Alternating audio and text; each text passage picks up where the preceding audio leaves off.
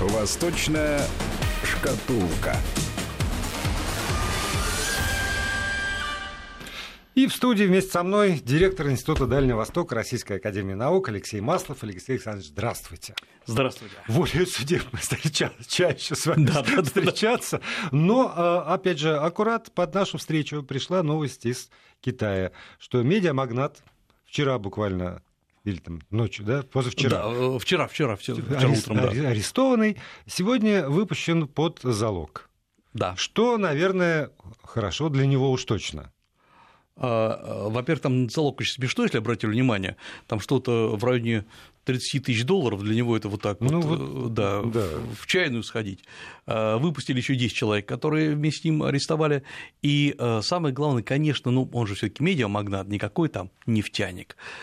Поэтому он из этого сделал абсолютно шоу, он вышел из полицейского участка района Мункок, это, собственно, где его задержали, а Мункок – это центральный район Гонконга, под крики «Освободите Apple», чтобы никакой операции не было. Apple – это название, собственно, его основного медиаресурса, это называется по-китайски «Пхинго», а Apple по-английски называется Apple Media и так далее. Молодец какой, да? Хороший. Ну, так назвал, да. Поэтому под крики «Свободу Apple» он, значит, вышел из этого участка, помахал всем рукой, все это дело 2 раза засняли, 3 раза засняли со всех ракурсов, он сел в машину и уехал. Других выпустили тоже под залоги, и довольно интересная история, собственно говоря, во-первых, зачем? Ну, арестовали, так уже арестовали. Вот тоже, уже да. Вчера утром, по крайней мере, мне казалось, что все серьезно взяли, сейчас задушат вот это вот все. А они оказались гуманистами. Значит, что, мне кажется, происходит в реальности? Ну, во-первых, конечно, это акция устрашения, поскольку Джимми Лай был и остается очень знаковой фигурой, мы как-то уже рассуждали, что это из старых гонконгских магнатов. Они разные, конечно, и там некоторых я встречал, они всегда поражают одним. Они в жизни – это сочетание абсолютной простоты с какой-то деревенской роскошью. Вот если уж часы золотые, то они должны быть тяжелыми, большими, не к месту. Да. Потому что он и львы у входа в дом. Да. Если уж машины, то лучше штуки 3, все с одинаковыми номерами, отличающимися, не знаю, какой-нибудь загогулинкой одной. При этом он пишет какой-то ручкой, которую украл в ближайшем отеле, где останавливался. Стиль жизни его никакой нет. Это вот такие вот старые китайские, гонконгские магнаты. Сделали они деньги на чем в основном? Не буду говорить о совсем о плохом, но самое лучшее – это они строили или отжимали недвижимость, потом ее перестраивали и потом сдавали. А в Гонконге это очень важный рынок, потому что все идет вверх, вшире уже идти некуда. И это железные ребята. Вспоминается это знаменитая фраза по поводу «я могу отчитаться за каждый миллион, который я заработал, кроме первого». Абсолютно точно. И они душевные. Они душевные, как люди, которые поняли, что все-таки лучше вести переговоры, чем стрелять друг друга и травить, и резать ножами. Поэтому они умеют говорить, они очень обаятельны. И они очень харизматичны, потому что они в прямом смысле отвоевали свои деньги, выгрызли. Они выгрызли себе свободу. Они во многом, конечно, благодарны англичанам. Не потому что те были очень хорошие. Все-таки колониальное владычество – это колониальное владычество. Но те дали им рычаги для жизни. Понимаете, вот что вообще происходило в Китае вот в 50-е, 60-е годы, в культурной революции? И люди бегут к колонизаторам. Они бегут в Гонконг, который под властью британцев. Это очень сложно нам сейчас осознать психологически. Они бегут в колонию. Да, это колония не там, где рабов бьют плетьми, но все равно это колония. И там генерал-губернатор. И там все улицы называются по именам первых генерал-губернаторов Гонконга. Да, но персонально дышать оказывается легче, как ни странно. Да, потому что англичане четко объяснили: ребята, вы можете делать все, что угодно, пока вы не занимаетесь политикой, пока вы не лезете в политику. Вы зарабатываете деньги. Англичане даже как-то первые годы, я имею в виду в 40-е, 50-е годы, не особо давили различные гонконгские триады, хотя потом их в конце концов задавили. И самое главное, что перебежчикам из Китая, из коммунистического Китая тогда, они финансировали их переобучение английскому языку. И вот эти люди, которые, я имею в виду, вот эти магнаты, сами выучили английский язык, и они начали на нем говорить, и вести политику на нем, дела на нем, и которые, в принципе, они постоянно искали место, куда можно приложить деньги. Вот здесь удалось – работаем, не удалось – перемещаем капитал в другое место. Очень сложно всегда понять, на чем он сегодня делает деньги. Он сдает в аренду недвижимость, он владеет различными культурными центрами и бутиками, молами. Он при этом финансирует всегда, вот такие люди финансируют 1-2 частных университета и какие-то несколько школ. Более того, многие из них, кстати говоря, Джимми Лай тоже, они же генетически корнями связаны с этим, с материковым Китаем. Я напомню, что он уехал из Китая в 12 лет. Они инвестируют в ту деревню, где они когда-то родились, где они жили. А вот это почему? Ну, вот это правильное поведение. Хороший тон, да? Это хороший тон. Обязательно надо содержать что-нибудь образовательное, там, да, вкладывать туда деньги, и обязательно помогать малой родине. И я, например, знал одного из основателей гонконгской, точно такой же бизнесмен, основатель Гонконгской конфуцианской академии. Он требовал, чтобы день рождения Конфуция праздновался как день рождения Будды, вот он такое конфуцианство, как религия. Но он тоже приехал из материкового Китая. Так вот, значит, когда он разбогател на недвижимости, он приехал в свою родную деревню, это юг Китая, в прямом смысле снес все старые дома, построил все новые. Вот такие, мы назвали таунхаусы, подарил. Вот такой жест. То есть просто переселил всех жителей. Из старых домов в новые. Вот стояли такие стандартные китайские хибары, которые обычно на картинках рисуются. Это юг Китая, там же тепло, там особо главное надо защищаться от дождей, поэтому дома гниют, деревянные дома гниют, если они построены неправильно. Он по новой технологии, все, раз они построили, построил там школу, все ее финансировал. Я когда приехал в эту деревню, ну, которая уже поселок городского типа, там в домах на стенах висят его портреты. Но человек, который просто подарил город. И очень душевный, очень симпатичный, милый человек, который все пытался подарить России памятник Конфуцию. И идея была очень хорошая, и я даже пытался как-то договориться, и Россия была готова принять памятник Конфуция, но на таможне тогда нам сказали, что, знаете, для кого-то памятник Конфуция, для кого-то это 10 тонн там чего-то, меди какой-то, бронзы, да, поэтому надо ее декларировать, все, наверное, все загнулось, но идея была правильная. И вот это категория людей, которые вдруг поняли, что материковый Китай начинает наступать на их финансовые права. Вы думаете, они столь страдают из-за какого-то ощущения несвободы? Я не думаю, что оно у них есть. Они страдают из-за ощущения того, что завтра, как детям, может быть, они не доживут до этого момента, ну, там, через 20 лет, придет Китай, который скажет: ребята, теперь мы все контролируем. Вот все, что вы хотите, там, дома, магазины – это ваше дело, платить налоги – ерунда. Но вот крупные сделки, выходы за рубеж, вот вывод денег, все это должно быть подконтрольно. Знаете, вот сейчас мы разговариваем, и в этот момент практически приходит сообщение: Гонконг выразил решительное возражение Вашингтону против того, чтобы его товары для экспорта в США маркировались «сделано в Китае». Об этом говорится в заявлении властей этого специального административного, властей Гонконга. Да. Новые правила маркировки происхождения товаров исходят из Соединенных Штатов, игнорируют статус Гонконга как отдельного члена Всемирной торговой организации, ну и дальше про то, что вот не надо. И в США протест уходит, заметьте, не в Пекин, а в США. Я думаю, что это вполне укладывается в то, что вы говорите, да, потому что вот это наша грядка, вот, и мы хотим ее сами окучивать. Что не ожидал Гонконг? Вот почему еще такое заявление? Ведь на самом деле, давайте честно говорить, американцы же сдали Гонконг. Вот когда они начинают маркировать, что сделано в Китае, а не в Гонконге, это значит, американцы сами стали считать, что все, вот это теперь китайская территория. И ведь Гонконг-то надеялся, все эти протестанты надеялись, что США за них будет впрягаться, грубо говоря. А США просто воспользуются Гонконгом для того, чтобы хорошо очень попытаться разобраться с Китаем. Вот Китай обвиняют в удушении демократии в Гонконге, но при этом самих гонконгцев бросили. И что получается? Вот зачем еще, на мой взгляд, рисовали этого Джимми Лая? Они сделали, это официально объявили, тотальные повальные обыски в его доме, в домах, значит, его подчиненных. Для чего? Они ищут документы, потому что, хорошо, он публиковал массу антипекинских лозунгов, статей, это нормально, не только он один, там весь Гонконг был этим завешен. Скорее всего, сейчас ищут, кто все-таки стоит за всеми этими протестами, вот какова была организация. Он ли финансировал? Пока, если в реальности, я думаю, было бы доказано, что именно он финансировал все эти протесты, и он организовывал их или, по крайней мере, управлял ими, то его вряд ли бы выпустили из полицейского участка. На самом деле ищут документы, и самое страшное, что сейчас есть для Пекина, это не найти ничего.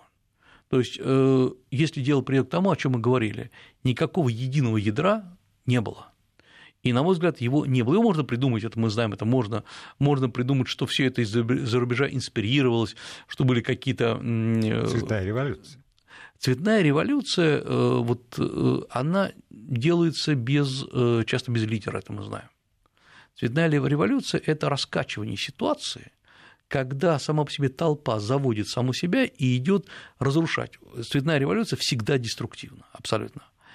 Есть некоторый вариант, что на фоне этой цветной революции, вот на пике, найдется лидер или группа людей, которые скажут: давайте теперь формировать экономические и политические требования, потому что нам надо дальше вруливать, потому что мы уже все разрушили до основания, и вот теперь наступает этот этап, а затем… Большевики. Большевики, да. Вот, да, там… Из ниоткуда, фактически. Просто, да, просто что… есть такая пара. Вот правда, вот в этом смысле Ленина полезно читать, потому что вот и ничего нет, потом приходит и говорит: есть такая партия, да ну, и пошли за ней. Вот, потому что они сформулировали идею, что надо делать дальше. А что февральская революция, что выступление там вот в этот период, они же были абсолютно деструктивные. Они были бандитскими выступлениями, мы понимаем. Более того, по России, так же как по России тогда, по Гонконгу сегодня, бродили просто массы бандитов, все эти эксы, все эти орджоникидзе с молодым Кобой, которые просто бандитствовали. И вот должен был появиться человек, который сказал: вот есть такая идея. В Гонконге такой человек не появился. Это очень важно момент. До сих пор вот мы не видим никакой позитивной идеи, что делать дальше.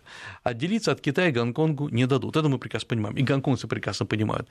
Как следствие, главный вопрос: китайцы подождали, нет ли каких-то идей, нету идей, и начали сейчас, по сути дела, будут громить наверняка СМИ, чтобы не было больше пропаганды, кошельки отбирать, я имею в виду вот тот же самый вот этот медиамагнат Лай, он, скорее всего, был одним из кошельков этих всех выступлений, прикрывать доступ в денег и разного снаряжения, экипировки из-за рубежа в Гонконг и так далее. То есть технически Гонконг же маленькая территория, там все прикрыть очень просто. И я думаю, что власти перекроют все каналы. Извините, по поводу перекроют все каналы, у меня эта история лично моя. Ну, тут папа, я уже признавался слушателям, пока была пандемия, сделался в нашей семье психоз, печь, знаете, кондитерские изделия на дому. И печи есть, увы. Увы, есть, но не увы. И выяснилось, что для этого нужно некоторое оборудование. Формочки. Да, правильно. Которых не оказалось в Москве. Магазины были закрыты на тот момент, значит, их не оказалось в интернет-магазинах, даже которые у нас здесь, мне отовсюду сказали: нет. Есть Алиэкспресс, и, значит, один вид формочек я заказал, и второй вид формочек заказал. И, как вы понимаете, я еще тот заказчик, но есть и есть, заказал, оплатил.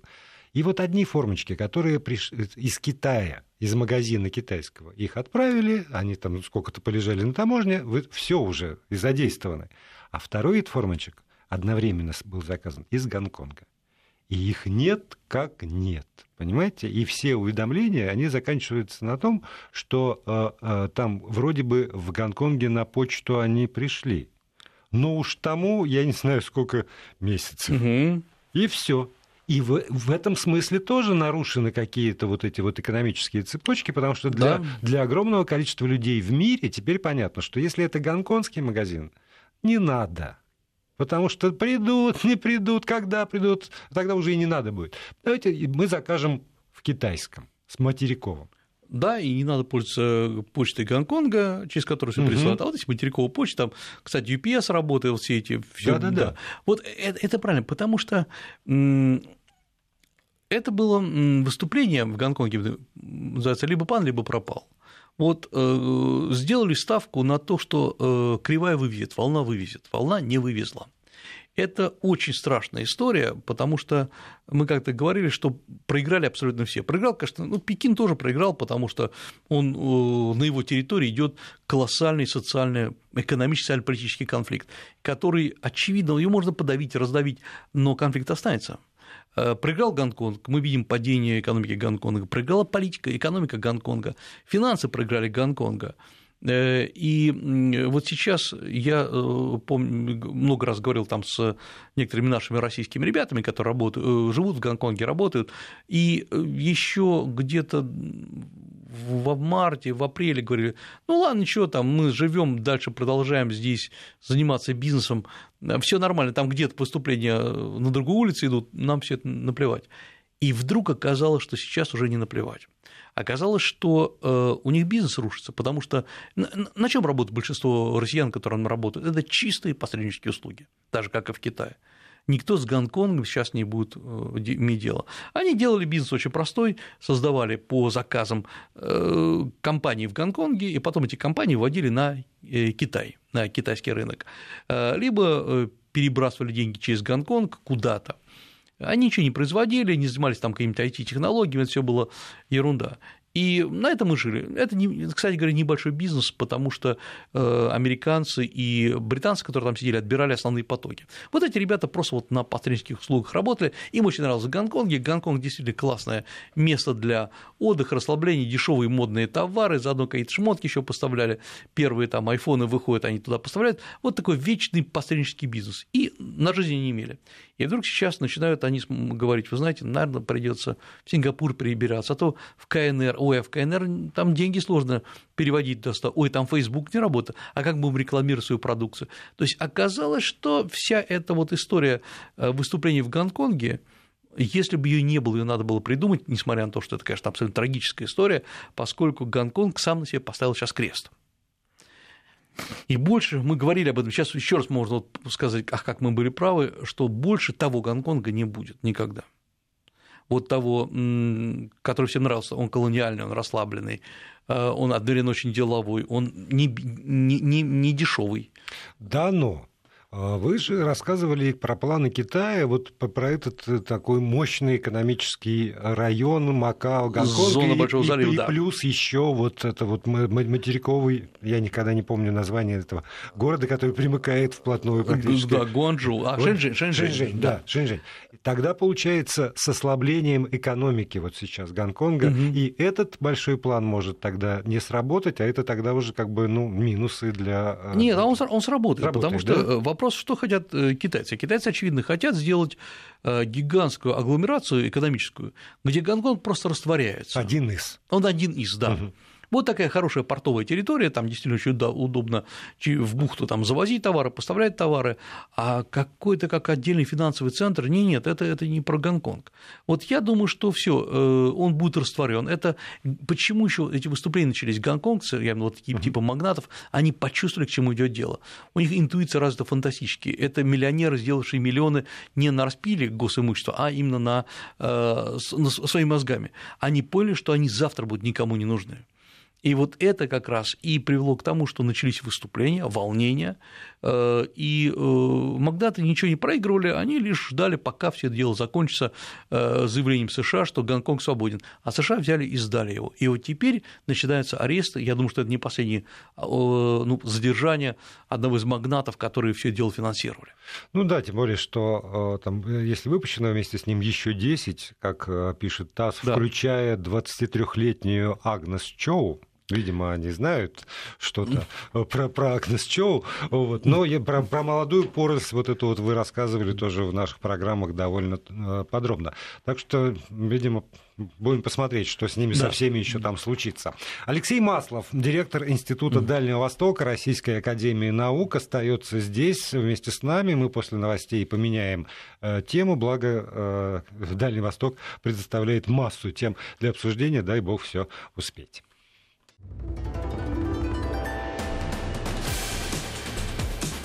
Восточная шкатулка. Продолжаем программу. Как всегда, у вас есть возможность Алексею Маслову, директору Института Дальнего Востока Российской Академии Наук, писать свои вопросы и комментарии. Это можно сделать с помощью WhatsApp и Viber. Номер 8-903-170-63-63. Только текстовые сообщения. 8-903-170-63-63. И платные смс-ки на короткий номер 5533 со словом «Вести» в начале текста. Алексей Александрович, вот передо мной прекрасный заголовок. Китайский министр обороны поставил на место главу Пентагона. Датировано 7 августа 2020 года. Я надеюсь, это китайский заголовок, потому что по американским сведениям все было наоборот. Это российский заголовок. Это российский, что же вы думаете, я по-китайски уже научился. То есть я должен был, как честный человек, столько лет общаясь с вами, но, увы. Ну, вообще, честно говоря, трагедия в таких заголовках. Значит, что происходит? Вот чтобы было понятно. Два министра обороны, китайский и американский, по телефону, у них была телефонная связь, по телефонной линии они переговорили о том, что вообще надо воздерживаться от любых конфликтных ситуаций, и вообще китайский министр обороны приедет, американский министр обороны приедет в США для продолжения... Американский министр обороны приедет в Китай, да, для продолжения диалога по поводу как бы разрядки ситуации в Южно-Китайском море. Значит, как можно видеть из текстов и китайских, и американских, никто никого на место не ставил, а ситуация просто действительно достаточно серьезная. В чем реальность, в чем сложная ситуация? Вот есть такая чудесная книга американского историка, по-моему, Элизабет, ее зовут Трампет, которая называется «Августовское ружье», прошу прощения, «Апрельское ружье». Это история начала Первой мировой войны, которая, казалось бы, не имеет никакого отношения к тому, что происходит сейчас.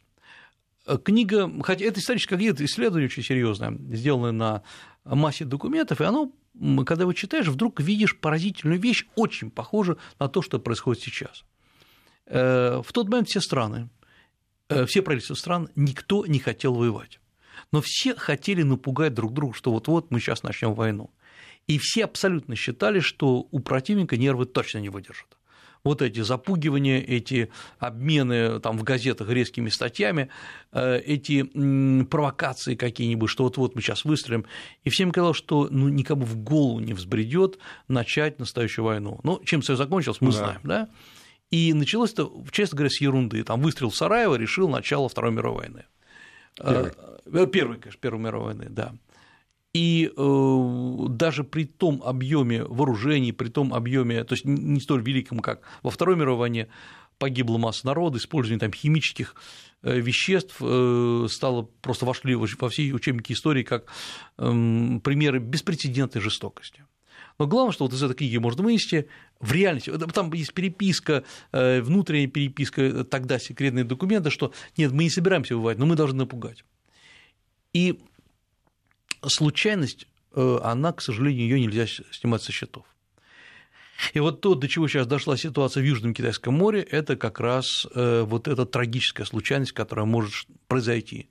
Столкновение фрегатов, случайное пересечение береговой линии, возможность случайный выстрел, все может быть, все что угодно. Ну или провокация, каких-нибудь сумасшедших, да, тоже. Да, и это не исключено. В конце концов, понимаете, мы считаем, что только американцы могут провокацию устроить, но ведь мы должны понимать, что и со стороны Китая может быть какой-то невыдержанный местный генерал, который вдруг в нарушении всей дисциплины скажет: да ну мы сейчас пульнем по этим американцам и все. Китай, очевидно, вот он просто вот видно, он не хочет не только воевать, он не хочет никакой конфронтации. он всячески от него уходит, и от экономической, и от военной, но американцы его втягивают.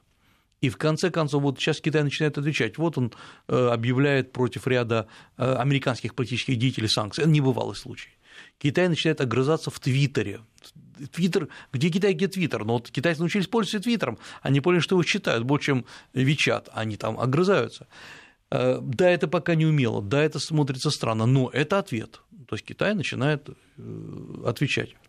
И вот, в конце концов, становится понятно, что война очень может быть. И это страшно, потому что... Страшно не потому, что это... Понятно, что всякая война страшна. Страшно, что она вообще бесконтрольна, и к ней никто не готов по-настоящему. А вот эти вот провокационные действия, о которых говорил Вэй Фэнхэн, да. Ну, в пересказе, опять да. же, российской прессы, это как раз заходы американских кораблей туда военных? Это то заход... есть то, что там есть военный флот США? За последние несколько месяцев США провели крупные учения, в которых участвовали два крупных американских корабля. И они-то хотели что сделать? Они хотели Филиппины втянуть в это дело. Ну, вот да, мы в прошлый раз об этом говорили. Конечно, Филиппины отказались. Может быть, это и стало той разграничительной линией, когда все вдруг сказали, если уж филиппинцы начинают понимать, что может все это закончится плохо, может быть, имеет смысл поговорить, потому что одно дело давить Китай за коммунистические идеи, за его экономические, за создание там, пояса и пути, но война – это всегда война. Более того, я думаю, что очень сейчас большую роль начинают играть такие сообщества, как АСЕАН, которые вдруг поняли, что у их берегов, там Индонезии, Малайзии, может начаться война. А эти страны совсем не предназначены для войны. Они с терроризмом-то с трудом борются с местным, а тут вот война. И если начнется любое, даже локальное столкновение, то это навсегда, не навсегда, на ближайшие десятилетия разрушит всю торговую атмосферу в этом регионе. А чего по этому поводу вот Япония? То есть, с одной стороны, она такой традиционный враг Китая, и все время говорит про то, что Китай ай-яй-яй, нехорош, но это что же вот там рукой дотянуться? Значит, Япония не только не хочет воевать, она, на мой взгляд, уже не готова быть... надежным союзником США. Она союзник США, конечно. И когда выбор там быть с Китаем или быть с США, конечно, Япония, конечно, США, да. Но вот, например, Япония, именно США не позволяют Японии, по сути дела, переналадить отношения с Россией. А ведь для Японии Россия – это прекраснейший рынок. А то, что с экономикой Японии творится, ведь, да, Абе очень много сделал для того, чтобы вывести экономику из стагнации, но почему сложно вывести? Потому что японские товары дорогие, то есть продавать их практически невозможно. А инвестировать куда Япония может? В Китай? Да, в Китае уже эти инвестиции не очень важны. В США уже не нужно. В Россию, да, но тут есть политический вопрос.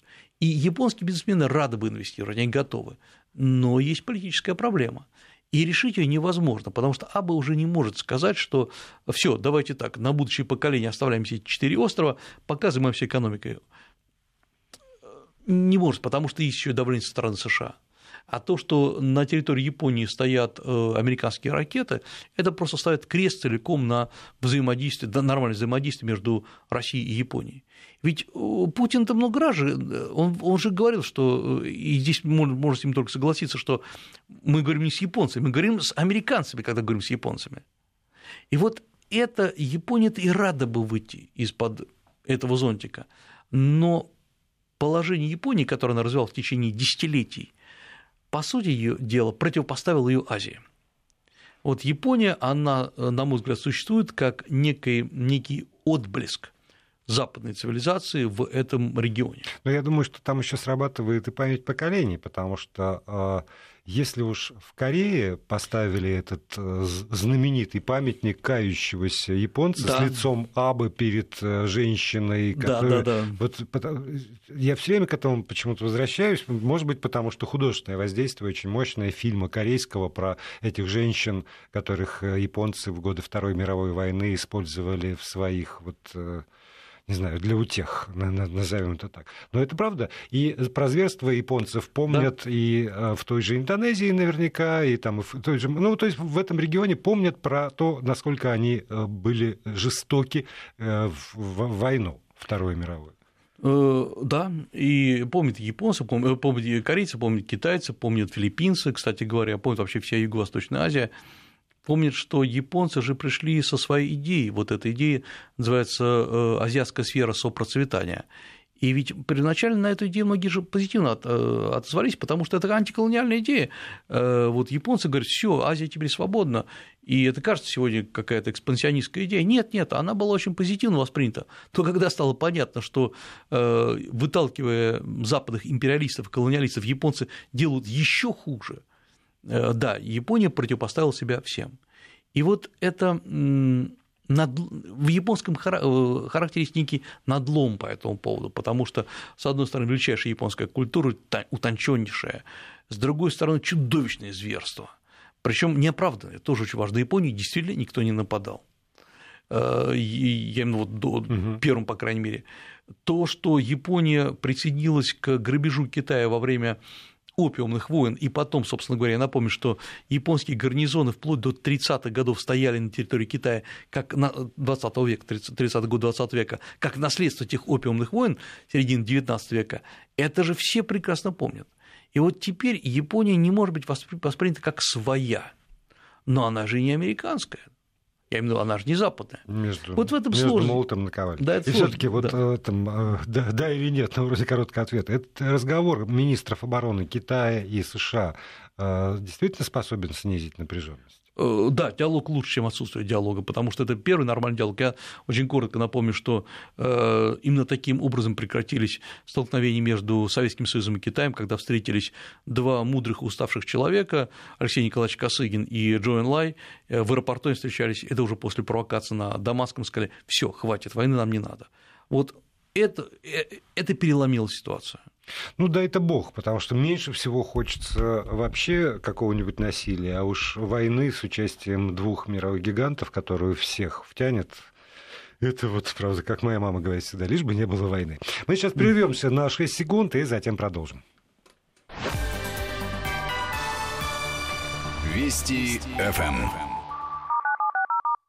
Еще 8 минут у нас с вами для общения. Алексей Маслов, директор Института Дальнего Востока Российской Академии Наук в студии. Давайте под финал поговорим про еду. Вы закинули мне удочку, я сейчас стер пальцы буквально, пытаясь разными поисковыми запросами найти, почему же китайцы должны меньше есть, но мне так не удалось, поэтому да. Вам и карты в руки. Ну, это колоссально интересная тема, потому что действительно Си Цзиньпин, выступая, вдруг заговорил, казалось бы, вот какая важная тема, о том, что надо прекратить тратить пищу впустую, я дословно цитирую, и поскольку недавние наводнения в Китае затронули там традиционные районы производства риса в стране, ну а пандемия нарушила цепочки поставок продуктов питания. Я напомню, что в Китае завозятся продукты питания очень много, по разным подсчетам от 40 до 60% завозится в Китай, рис, фрукты, овощи завозятся из Таиланда, с Филиппин, из Перу, из Вьетнама, то есть, а тут вот многие же эти районы тоже пострадали от пандемии,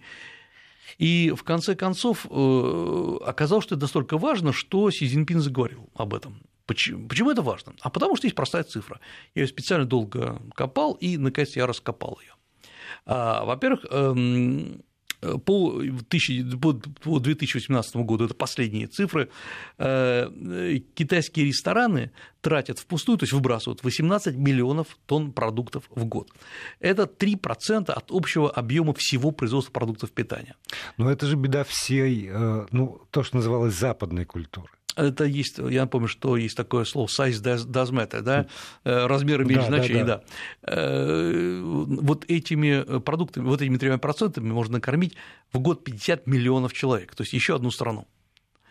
И потому что китайцы разбогатели, потому что если раньше они всегда складывали все в коробочки и уносили домой, и в китайском ресторане это стандартно, что вот это зверинец называется дабао по-китайски, вот когда кладут в коробочку, ты уносишь, и на следующий день они едят, сегодня уже, это не то, что не принято, уже это не нужно. И на столах в любом ресторане, богатом или дешевом, остается масса продуктов питания, все потом выбрасывается. Заказывают, очевидно, больше, чем возможно съесть. Если приходят гости, я имею в виду, приглашают гостя в ресторан, это все выставляется на столы. И в конце концов это просто приобрело вот такие вот масштабы, что руководитель страны говорит: ребята, ну не то, что надо меньше есть, а меньше потребляйте пищу, не выбрасывайте. Потому что когда вы сказали про это, я подумал, что Китай столкнулся с той же проблемой, о которой говорят там американцы, вот это вот когда-то он толстеет население, и надо как-то ради здоровья уменьшать просто потребление, персональное потребление пищи. Ну, в общем, и мы не чужды этому, и там, опять же, весь западный мир. Я подумал, что Китай разбогател, люди, ну, как мне говорила одна моя коллега в свое время, у каждого есть период, когда нужно наесться пирожных. Понимаете? Вот это и для человека, и, видимо, и для общества характерно. Очень разумно, но здесь есть одна особенность.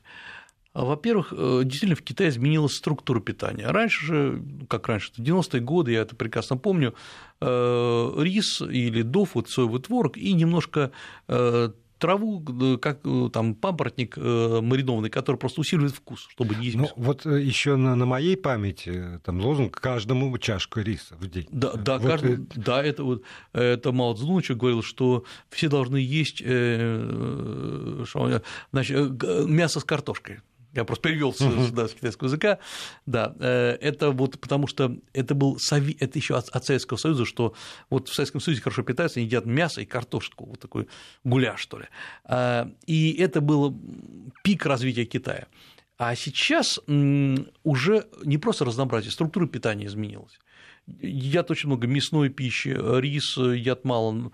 Я напомню, что в Китае рис, лапша является основная пища, вот когда заказывается основная пища, а мясо, там все остальное – это добавки. Это так традиционно было, и так даже названия традиционно сохранились. Но сейчас эти добавки стали основными, просто так плошку риса никто не заказывает. И пришли западные рестораны, всякие Макдональдсы, которые… KFC, которые стали тоже занимать свой сектор, но они не могут обогнать китайцев, потому что китайцы не привыкли в попыхах есть, это же надо поговорить, заказать много. И даже молодежь, потому что у нас же вот тоже, помните, безумная очередь в первом Макдональдсе, какое-то время да. Подчеркну, это был символ, новой жизни. А в Китае тоже это было, только немного по-другому. Я как вот буквально в прошлом году, это было в августе прошлого года, я оказываюсь в Тибете, причем так получилось, вечером я возвращаюсь из китайского города Шигадзе, это один из тибетских городов, очень долго ехать на поезде через перевалы, это мучительное путешествие, и поздно-поздно ночью, где-то полпервого ночи, оказываюсь в городе Лхаса, столице Тибета, и я вдруг понимаю, что я очень хочу есть, надо где-то поесть, а тибетские китайские рестораны не работают в такое время, они рано закрываются, но мне водитель говорит: Есть очень классный ресторан в центре города, не дешевый, но так и быть, ты, пожалуй, выдержишь. Да, мы в центр города, надо понять, что Лхаса – это такие одноэтажные, двухэтажные дома, храмы вокруг стоят, все очень экзотично, вдруг после города стоит такой молл, торговый молл, уже с потухшими огнями, но там работает ресторан KFC. Connecticut Fried Chicken, да. Недешёвый, да. Под небесами, фактически. И там, я, честно говоря, я никогда в него не ходил, ни в России, там, ни в США, как-то Бог меня миловал, и, поскольку больше идти некуда, я что-то заказываю, и это жутким тибетским привкусом, потому что делается с добавлением какого-то перца, это не тот рецепт, который известен. Но интересно… Я вот сижу, смотрю, он со мной рядом сидит водитель, мы с ним беседуем о жизни, о Тибете, он китаец, он не тибетец. Я вижу, как в этот ресторанчик, или можно его так назвать, заходят китайские юноши с китайскими девушками, которые шикуют, он говорит: хочешь, заказывай себе картошку фри, без проблем. И это вот так, мне напомнило 90-е годы российские. И да, они шикуют, потому что Тибет – это еще такого Китая вы уже в Пекине не увидите. Никто там не обращает внимания ни на Пицца Хат, которая была очень модная когда-то в Китае, сейчас половина закрылась, не там, Макдональдс, а Тибет, он вдогонку идет всему этому. И я вот как на одной территории Китая все это дело уживается. Но самое главное, вот приход другого типа пищи, он меняет рацион питания. Они ушли, там оставили половину, потому что они не понимают, как заказывать. Это тоже особая история. И вот я думаю, что Китай, он серьезно изменился не только во вкусах, не только то, что он ест, это само собой, это очевидно, он изменился в культуре потребления пищи. Потому что раньше, в 90-е годы, люди заказывали, грубо говоря, себе бутылку пива и плошку риса и сидели там до ночи беседовали. Это очень похоже на что-то такое русское, такое вобла и выпивка, и вот главный разговор. Сейчас главная пища. Сейчас вдруг стали появляться то, что никогда в Китае не было, это рестораны модной пищи.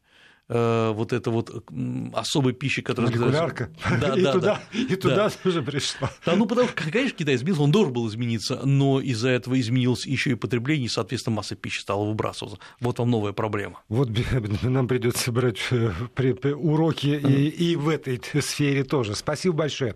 Алексей Маслов, директор Института Дальнего Востока Российской Академии Наук. Всего доброго. Восточная шкатулка.